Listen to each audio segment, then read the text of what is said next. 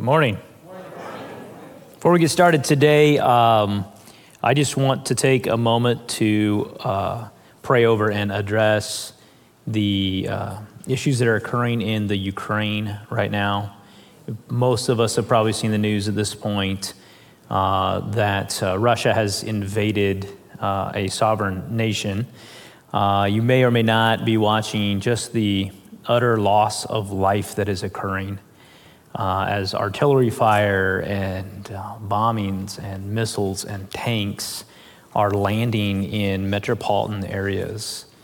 And um, I want to say just a couple things about that. I want to caution those of us that are here in the United States, particularly, that before we begin to comment about that situation politically, that regardless of uh, how we feel about uh, the political situation here or there, what has led to this, that uh, before that we would remember that there are people suffering. There are people dying. There are people hiding for their lives. And that war and conflict is something that the Bible promises us, regardless of leader, regardless of political party. In Matthew, Jesus says, And you will hear of wars and rumors of wars. See that you are not alarmed, for this must take place, but the end is not yet. For nation will rise against nation and kingdom against kingdom, and there will be famines and earthquakes in various places. All these are but the beginning of the birth pains. Then they will deliver you up to tribulation and put you to death, and you will be hated by all nations for my name's sake. And then many will fall away and betray one another and hate one another. And many false prophets will arise and lead many astray. And because lawlessness will be increased, the love of many will grow cold. But the one who endures to the end will be saved. And this gospel of the kingdom will be proclaimed throughout the whole world as a testimony to all nations. And then the end will come. As we pray for the Ukraine, our, our heart and our prayer is for people who are suffering. And our purpose of any commentary about wars and politics is this How can God be glorified and the gospel be proclaimed? Let's pray. Father God, we lift the people involved, um, whether uh, inadvertently or intentionally in this conflict, God, uh, those hurting, those running, those scared, uh, those putting their life on the line, God, uh, we ask for intervention and for comfort, God. And we ask in all things that your gospel be proclaimed. Um, God, that you be glorified and that we, the church, God, respond in a Christ like manner. Amen. We're in Ephesians chapter 3. We've been going line by line through uh, chapters 2 and 3 in the book of Ephesians. And if you have kind of missed some of the Sundays leading up to today, uh, we've been following the Apostle Paul as he continues in the first three chapters of Ephesians to really write a foundational set of doctrine, a sort of the theological confidence that we can have in the gospel. And so it's interesting that in chapter 3, in some sense, as Paul is praying for the church in Ephesus and is writing out a prayer, uh, he seemingly goes on rabbit trails. It seems like he gets distracted in the midst of talking about one thing and then thinks about another, and then off he goes down another rabbit trail, except that uh, we know that because this is Holy Scripture and that it is inspired by the Holy Spirit, that all of it is beneficial for us. And so even though it seems like he continues to be distracted, it's amazing that he is distracted by the, the depths of the mystery of the gospel and, and what is laid out in scripture for us that we'll go through again today is for is for our benefit so that we can be taught, we can be realigned, we can be encouraged, we can be corrected. All scripture is profitable for teaching. So every time we open the Bible, it is with the intention that we would not remain the same after we have experienced it. That, that, that you can't touch scripture and stay the same because it is God's word realigning you to his walk, to a pursuit of Christ. And so we're going to pick this up in verse 7. And today we're going to be going through Ephesians 7, uh, chapter 3, verses 7 through 13. So we'll start on verse 7. It says this of this gospel, this is what Paul has been referring to now for the first part of this chapter, in which he talked about the mystery of the gospel, uh, which we heard about last week. Of this gospel, I, Paul, was made a minister according to the gift of God's grace, which was given me by the working of his power. Now, if you remember anything about the story of the Apostle Paul, his name was Saul, and he was a persecutor of the church. He was a religious zealot that was tracking down Christians in the early church, putting them in prison, having them beaten. He was at the, the very first martyr for Christ, which was Stephen. He was at that stoning. He participated there in that. He was actively persecuting the church. And then we get to this verse 7, because this is years past now after his conversion when uh, Jesus meets him on the road, he says, Of this gospel I was made a minister according to the gift of God's grace,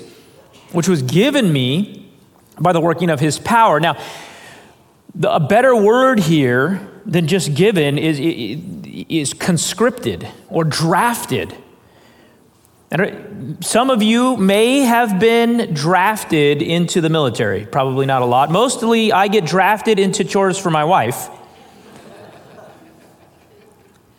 But, but back up quite a few decades, and we had this thing called the draft. It was involuntary service. Amen? Amen. You got drafted, it's not because you chose that, it's because you were chosen. And Paul is saying, listen, I didn't choose to be a minister of the gospel, I got chosen. It wasn't my choice. In fact, we remember where Paul was headed. He was headed to more persecution when he got drafted. Now, here's what I want you to understand anyone in, in, in vocational ministry, hopefully, was drafted in. We didn't choose this. I can tell you personally, I did not choose to be a pastor. In fact, if I back up far enough, I didn't even want to be in ministry at all.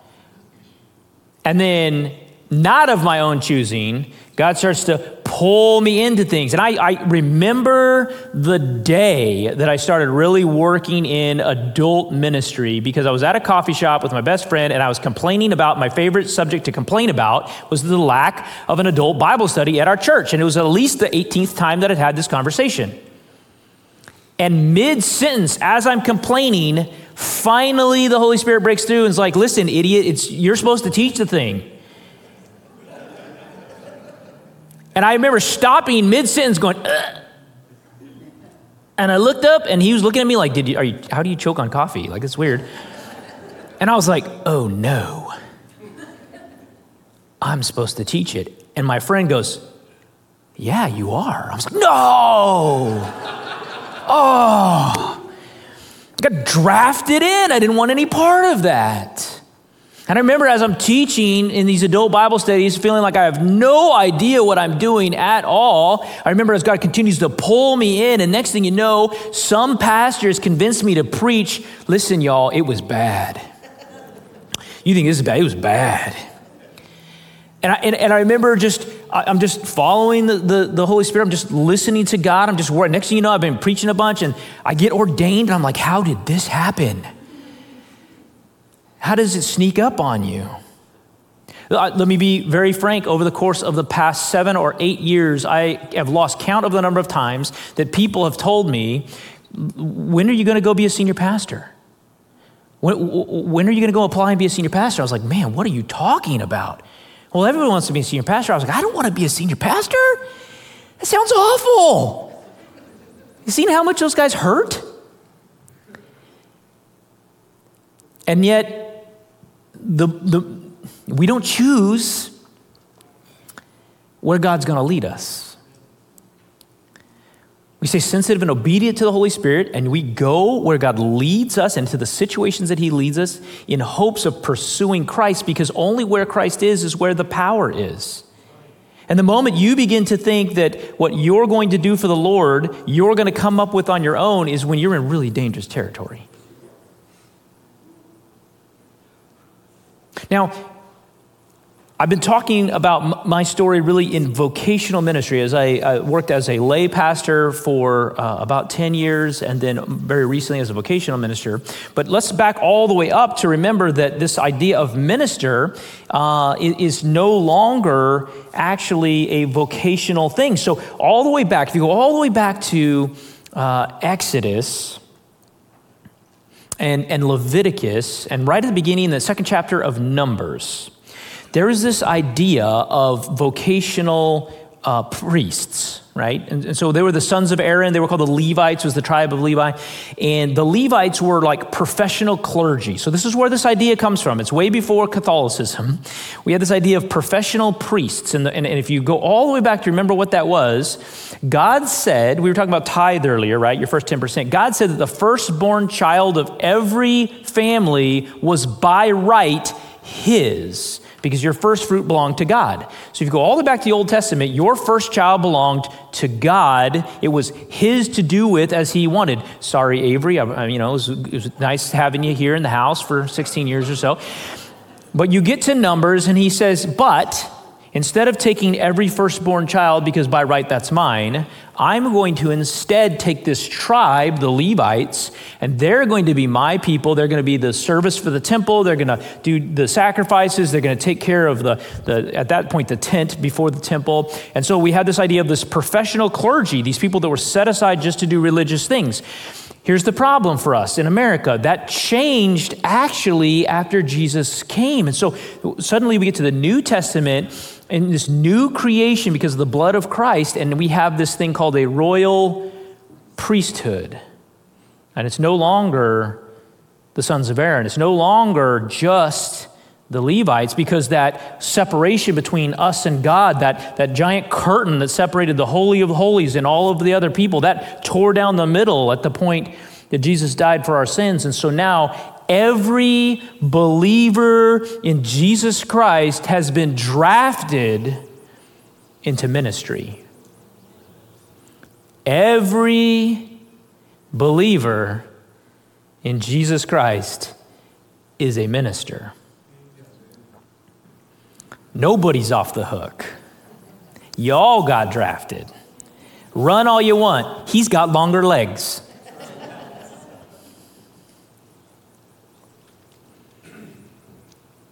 of this gospel, which I was made a minister according to the gift of God's grace, which was given to me by the working of his power. You know, I, I thought about just I don't know how many of you guys have just read stories about like old pastors um, in the 1800s, 1700s, 1600s, any of our church fathers, I read any of their biographies or their stories. There are if we would spend just a little time listening to the testimonies of various people over the course of the last 2,000 years that have obediently followed God and what He's done through their lives, we would never have a faith problem. You want to talk about a powerful God? Go read George Mueller's biography. Go read Bonhoeffer's biography. Go read C.S. Lewis, an atheist, and how God just tracked him down and transformed him.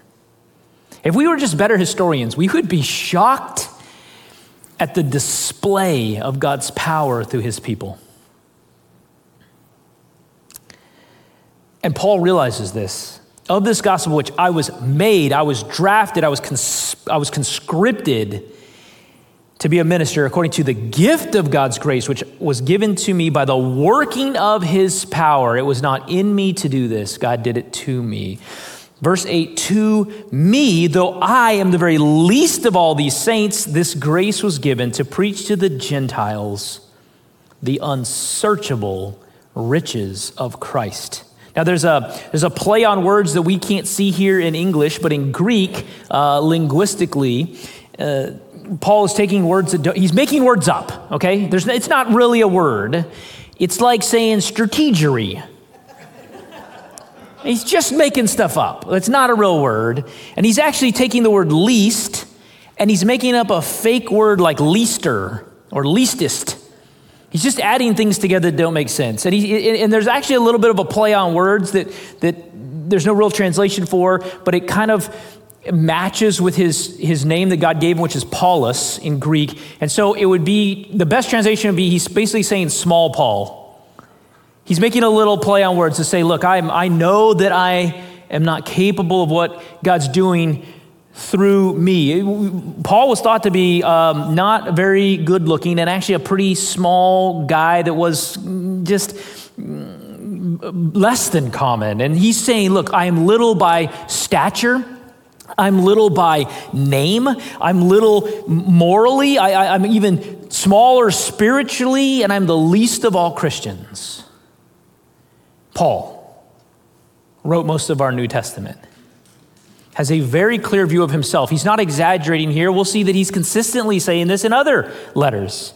When he writes to his protege, who he's mentoring, Timothy, he says, The saying is trustworthy and deserving of full acceptance that Christ Jesus came into the world to save sinners, of whom I am the foremost sinner a clear view of his deficiencies. In 1 Corinthians 15, 9 and 10, he says, For I am the least of the apostles, unworthy to be called an apostle because I persecuted the church of God, but by the grace of God, I am what I am.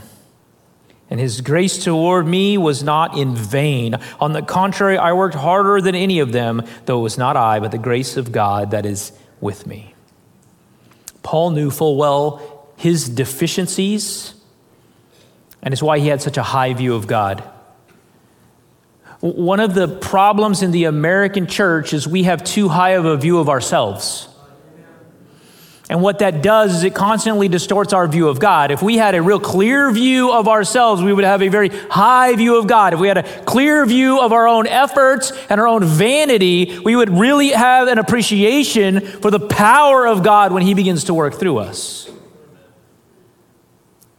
It is generally our own competence that gets in our way. Paul is listing three purposes in this passage for this gospel for which he was made a minister. And so, one of those things is to preach the unsearchable riches of Christ. The unsearchable riches. Now, we don't have a good word for unsearchable. The actual Greek word. So we in the ESV we put unsearchable, but that could be uh, supplanted by a bunch of words, and they still wouldn't be exactly right. Um, inexplorable riches, untraceable riches, unfathomable riches is probably my favorite, inexhaustible riches, illimitable, inscrutable, incalculable, infinite riches of Christ. Verse 9, and to bring to light for everyone what is the plan of the mystery hidden for ages in God who created all things. Now, this is the second time we're going to hear mystery. We heard mystery last week. And, and, and just to, um, to, to, to reinforce this idea, mystery in Greek is mysterion. It's not murder mystery, it's not uh, dark, ominous mystery. It's previously unknown and hidden, but now revealed that we all can see. And so, uh, what does this mystery mean? We're going to go back in and cover this again because Paul's covering this again. What this mystery, hidden for ages from, uh, by God, is. But I want to say this, and, and we're going to walk through this mystery. Frequently in our lives, God works in ways we don't understand. Amen? Amen? In fact, I would go so far as to say, most of the time, when God is working in your life, it is in a way that you don't understand, and let's be really honest, probably don't agree with at the time. God, listen, I wrote the plan out already, okay? Bullet point five, you are already off track. Now, those of us that are planners, we are very unsettled by this idea that God continually works in mysterious ways that we can't predict because we would love to predict it. The reason we'd love to predict it is because then we could feel like that we were in control of it. And we want to be in control of it because all the way back in Genesis 3, at our heart's desire, when sin entered the world, it was because I would rather be God than serve God. And so, in us, in our sinful nature, at our core, is always a desire to be in control. And it's what pushes back not just at God's plan, but at God's truths. So, how come when I open the Bible and I read the Bible and it tells me something I don't like, I assume that I'm right? You ever wondered that? Do you know every time that you open the Bible and the Bible disagrees with your feelings, it is really this debate who's right, you or God?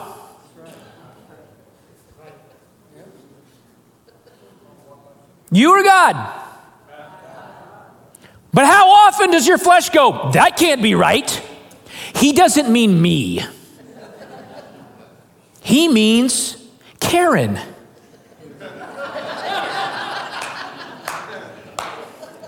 Right?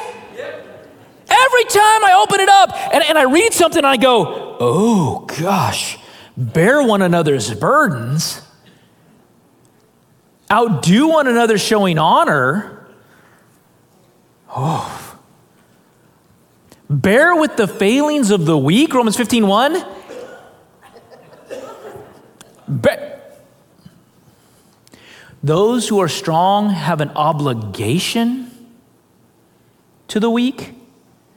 Oh, you don't like that word. Obligation. I have obligations, I have rights. I'm going to show you those rights in the Bible. They ain't very good.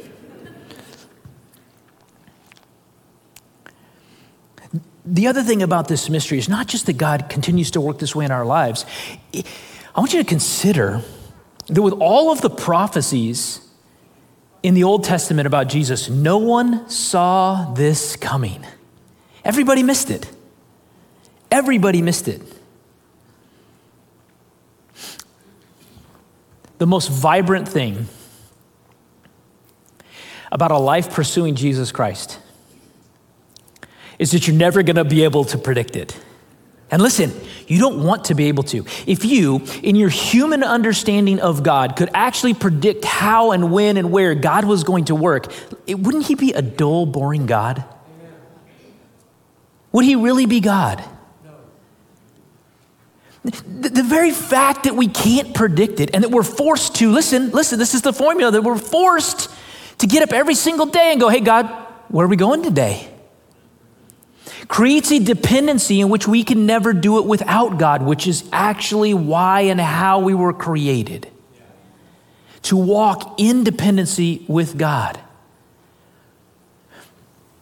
I, I was, I was reading uh, recently in a book about the common distortions of God. That, that uh, one of the most common distortions of God, and then I was talking to somebody recently about this, and they had the same view of God. And, and God is like this distant ogre you know, he's kind of judgmental and wrathful and he's like far off. And so, you know, we, we sort of pray to, we send prayers to God because he's far away. And every once in a while, if we're paying attention, like, ugh, he throws a long distance message to us. And it's such a distortion of, of how God works. Because all we have to do is open up the Bible and, and go to Genesis. And, and uh, was God far off? No, he's walking with Adam and Eve every single day in the garden right? He's walking with them. He's not far off. He's not far away. He's not like a long distance call or a Zoom call. Have you done a lot of those lately? No, he's walking with them in the garden, talking to them, in relationship with them. And that is the God of the Bible for you and I. He's not distant. He's walking with us. And so, any formula, listen to me, any distortion in which you think, I've figured out the formula of God, I figured out how He's going to work and where He's going to work and what He's going to do, and now I don't need Him, is the lie the serpent told Eve. If you'll just eat this apple, you won't need God because you'll be God.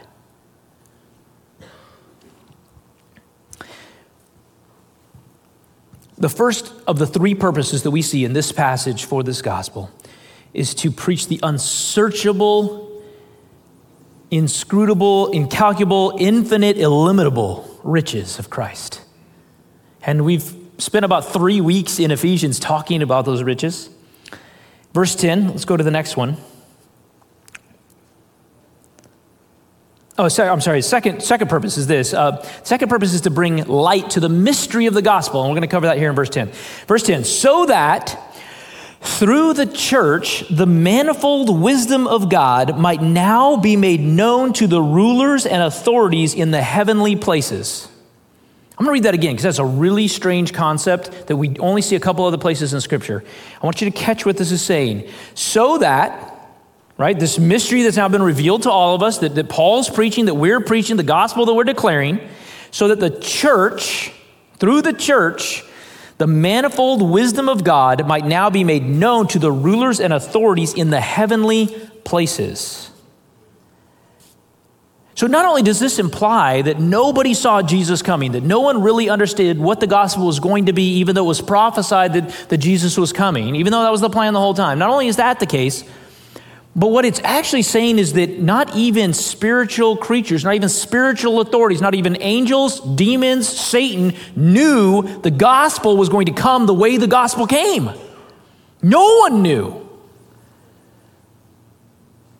So, so, so, this idea of the gospel, and just to be really clear, the gospel is the idea that we brought sin into the world by our free choice in the Garden of Eden. And since then, we've passed sin down from generation to generation, from Adam and Eve all the way until now. And in us, that sin created a debt and a barrier and a wall between us and God because He's holy and we're not. And holy just means His character, and we were not of His character. He could not tolerate sin. It created a debt and a barrier that had to be paid. And we couldn't pay it.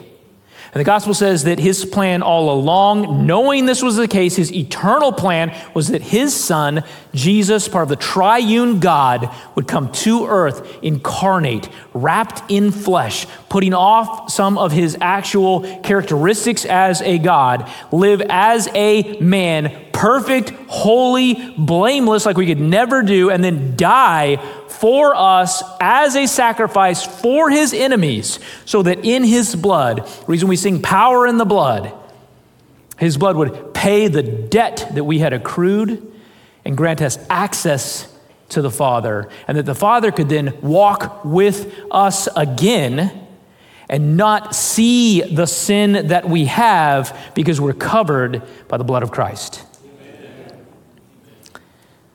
That this idea, and that it would not simply be for the Israelites, but that this gospel would be for all men and women of all nations and all countries and all time. That no one, including angels and demons, actually knew this because if Satan had known this was the plan, he'd have never pushed to get Jesus on the cross. So they recognized the Son of God. We know that demons recognized the Son of God. We know that Satan went and tried to tempt Jesus. We also know that it was part of Satan's purpose to push men to kill Jesus, not knowing that this was the plan all along. There's a mystery for you. Now, this verse says, and we see this backed up in either 1st or 2nd Peter that angels and demons, so authorities in spiritual places, are seeing and discovering the manifold wisdom of God slowly, not all at once, through the church. That's a, that's a very interesting concept that we're going to come back to in a minute. That God is allowing them to see his actual gospel of reconciliation lived out through the church. And if we, we uh, go to the letters that Peter writes, he'll say that they can't look away. They're enthralled by God's gospel through the church. Now, this is, this is a little segue that we've got to cover, and, and this is a pet peeve of mine. And I do it all the time, so I'm not mad at you, I'm mad at myself. I say this all the time. I get up in the morning and I say, I've got to go to church. But that's actually very inaccurate because the church is not a building at all. This is just a facility. And, and, and every time you see the word church in the Bible, they're not talking about this facility on 48 Manor. They didn't even know it was here. I mean, God did. They're not talking about a building. The, the church, every time you see it referenced, is not a building. The church, every time you see it referenced, is not 90 minutes on Sunday morning. We're all in agreement, yes? Okay. Let's make it sure. It got really quiet. The church, every time you see it referenced, is not a set of professional clergy. The church, when you see it referenced, is not pastors or people that are ordained. It's not elders. It's not staff members. It's not worship leaders. When you see church, you're seeing every Jesus following believer in community with one another. That's church. That's church. This is why repetitiously you have heard us come back to this idea that we can't really be a church until you, say me, until you are living out the calling that God has on your life. We're not actually a functioning, healthy church until you, say me, are living that out, are obediently and uh, sensitive to the work of God and going, man, I think God's calling me here. And it sounds wild, and I would have never predicted that, which is generally probably a reason that you should go pay attention to it, that until you are living that out. Because if we had a church building or congregation and 20% of us were really pursuing, what does God want me to do with my life? And where is He taking me? And who does He want me to sacrifice for and humble myself before and love and bear their burden? If 20% of us were doing that, and 80% of us had a really okayish, six out of 10 experience on a Sunday morning, that's not a healthy church. That's a show. Maybe a book club if you read. It's not a church. It's not a church. Putting a steeple or a cross on the, in the back, that doesn't make it a church. We, we get that, right? Hymnals and pews doesn't make it a church. In, in, in Ukraine right now, there are probably Christians hiding somewhere, worshiping God, maybe in a building, maybe in a tent, maybe in an apartment building, back in first century, maybe in the cellars, underneath the streets, hiding from the Roman government. It's not a building, it's not an environment, it's people who God has redeemed, recognizing you're now part of a royal priesthood, an ambassador, a sojourner, a missionary, a foreigner in a foreign land, right? Who've been given a message of reconciliation, who the mystery of the gospel has been revealed to and is now being shown to the world through how we pursue Christ, not just individually, but together. That's the church. That's what's showing angels and demons the manifold wisdom of God. Therefore, the reason we keep coming back to, man, it is Christ in you, say me, that is the hope of glory. It is not Christ in Daniel, Christ in the pastor, Christ in the staff, though they're part of it. It's Christ in you, say me, that is the hope of glory. And if we can't get the mobilization of the royal priesthood, meaning the mindset change that every single day I wake up and I go, God, my life is yours. You've redeemed it. You bought it on the cross. I gave it over to you. I realized I couldn't do it on my own. I don't know where you're going to lead me because I can't predict your plan because I don't have a formula. Because if I had a formula, I'd put you in a box because then I could be God and I wouldn't need you. So I'm going to wake up and go, Where are you leading? Where do I got to go? How do I die to myself, pick up my cross, and follow you? And it changes everything. Nothing's the same after that. And listen, you don't want it to be the same. Nobody wants to go back to life before Jesus, because I'll be honest, it wasn't easier. It was just how do I numb this in different ways? I want you to listen to Paul say this exact same thing to a church in Colossae. He's going to say the same thing. He's trying to get the same point across to them that he's trying to get across to Ephesus, that I'm trying to get across to you in Bakersfield. verse 24 of Colossians 1 Now I rejoice in my sufferings for your sake, and in my flesh I am filling up what is lacking in Christ's afflictions for the sake of his body, that is the church, you guys of which I became a minister according to the stewardship from God that was given to me for you to make the word of God fully known, the mystery hidden for ages and generations, but now revealed to the saints. To them, God chose to make known how great among you, the Gentiles, are the riches of the glory of this mystery, which is Christ in you. Say me, the hope of glory. The hope of glory. Christ in you is not just about you, it's the hope of glory. it is the hope of the world, Christ in you. If Christ cannot mobilize you to utterly change your life from Monday through Saturday, then he's not the hope of the world, he's not the hope of glory. That's a high calling, amen? That's not about 90 minutes at church. That's not about giving 10%. That's not about some, some weird task list.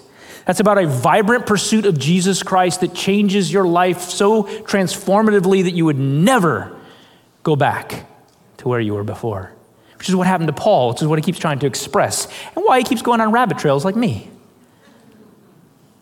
Christ in you, this is the hope of glory. This is the big idea. And purpose number three of this passage is to display God's wisdom and plan through being the church. To display God's wisdom and plan through being the church. Do you realize that what Paul is saying here is that God is in heaven, pointing all of the angels to you and I, the church, and showing us off. Like we think of Job, right? We read the story in Job where he, he's talking to Satan and he's like, Have you considered my servant Job? He's doing that to, about you, say me, today. He's saying, Have you considered my servant Karen?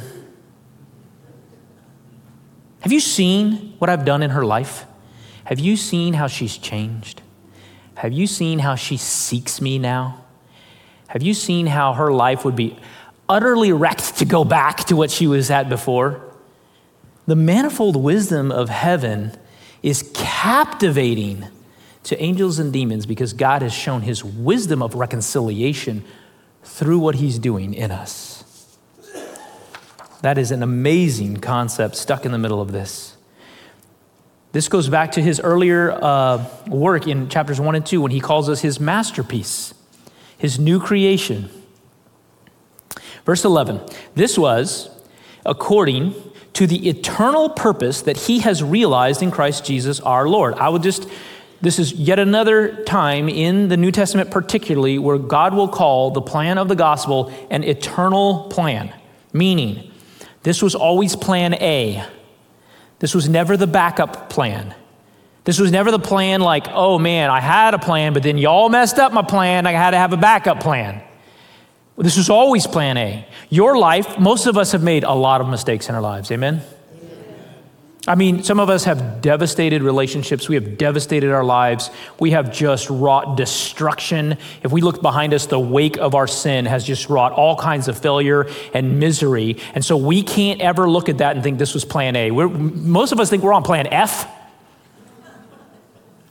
This was plan A because God knew what that wake would look like, and He knew you would have put Him on the cross yourself if you were standing there that day, and He came and died for you, anyways. It was an eternal plan. Verse 12, in whom we have boldness and access with confidence through our faith in Him. Now, that, that same concept has come up earlier this idea that you could walk into the throne room of God with boldness and confidence. The story that uh, Vance used a couple weeks ago is, you know, Lincoln's son walking right through all the security in the White House and like taking guy with him and just walking right in and like, Dad, this guy needs to meet with you. That kind of boldness and access because we're now heirs, we're now sons and daughters of the King. Therefore, we're not, we're not serving a distant ogre. We're serving a God that loves us, that came for us, that wants to talk to us and hear from us, that we worship, that we speak to, that we, we lay all of our burdens on. That God, boldness and confidence. We tend to have a, a lot of boldness and confidence in human things and be very passive in our confidence in the Lord. And I just want you to notice how Paul has no confidence in himself at all, but he has ultimate confidence in God. This is, this is living an expectant life where we continue to pursue God at such a rate that we don't consider whether or not we of our own power will be able to get something done when, the, when God's leading. We're, we're living in these, these faith spaces where either God's going to look like a God of miracles or we're going to look like idiots. Perfect spot. God loves you there. Why? Because you will desperately cling to Him throughout those circumstances.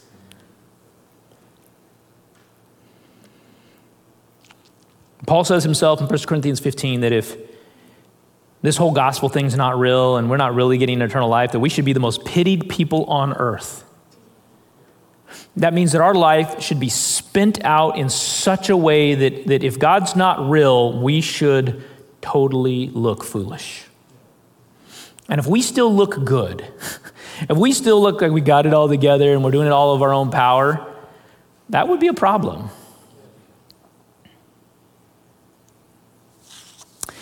I want to I want to finish this uh, verse 13. I want to go back to something that, that is referenced here that I think is really really important that I think we miss a lot. Verse 13 says this So I ask you, the church in Ephesus, not to lose heart over what I am suffering for you, which is your glory. Now, Paul wrote most of these letters from prison. He was beaten, he was stoned, he was left for dead, he shipwrecked multiple times, he suffered a great deal. But I want to uh, go back to this idea of manifest wisdom because I've read, and that's in verse 10, I think. I've read this verse over and over again, and I think I've missed this every time. It says in verse 10 so that the church, through the church, the manifold wisdom of God might now be made known. In Greek, uh, manifest wisdom is actually a really interesting term. It's actually a poetic term, so it's not a translation you would expect to see. In fact, that phrase you will not see in the Bible unless you go all the way back to the Septuagint, which is the early Old Testament. You'll see that exact poetic phrase used to describe Joseph's coat, the coat of many colors, the multifaceted coat. That's the phrase used here for wisdom a multicolored, multifaceted wisdom. What is the reference? Why is, the, why is he using this poetic term that links all the way back to Joseph's coat of many colors to explain the wisdom of the gospel that's now being made known, that was overlooked by everyone, including angels and demons, but now is being made known? What is he saying? Well, let's go back just one chapter where he says, You're not uh, Jews and you're not Greeks anymore. There's a new creation. There's a third race. There's no more Jews and Gentiles because I've created something brand new that's neither Jew nor Gentile. It's a new creation that includes all people, all races, all cultures, all languages, all backgrounds. And it's called the church. The church is intended to be such a hodgepodge, a melting pot of ethnicities and backgrounds that everyone cannot ignore the reconciling work of the gospel. If the church can be explained outside the blood of Christ, then it's not really a church. If the church is just a bunch of people who kind of already like each other and have similar interests, then is it really the blood of Christ that's bringing us together and uniting us?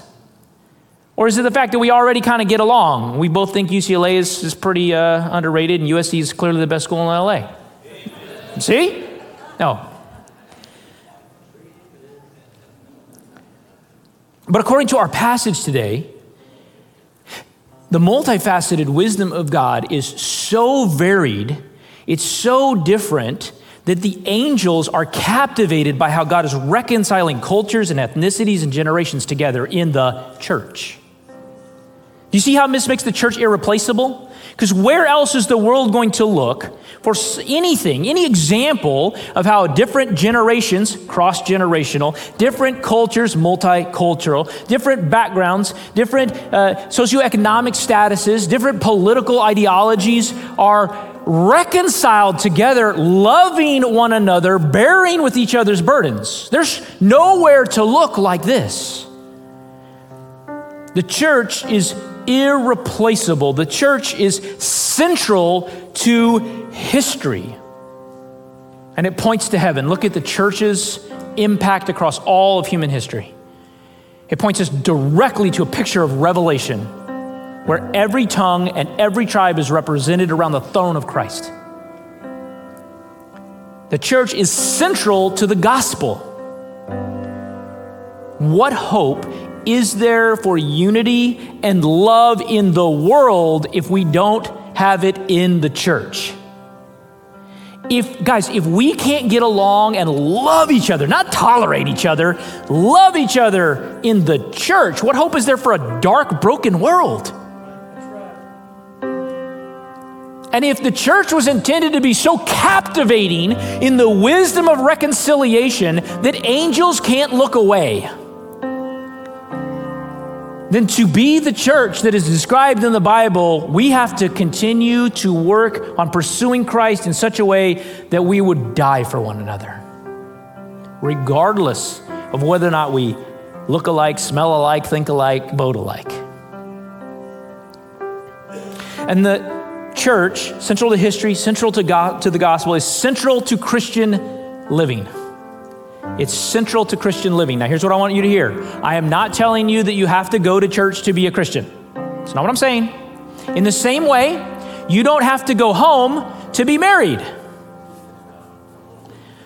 But you don't go home for a while, that relationship's probably not going real well, eh? And if you want to pursue Christ and do it outside the body of Christ, I'm telling you, it's probably not going to go very well.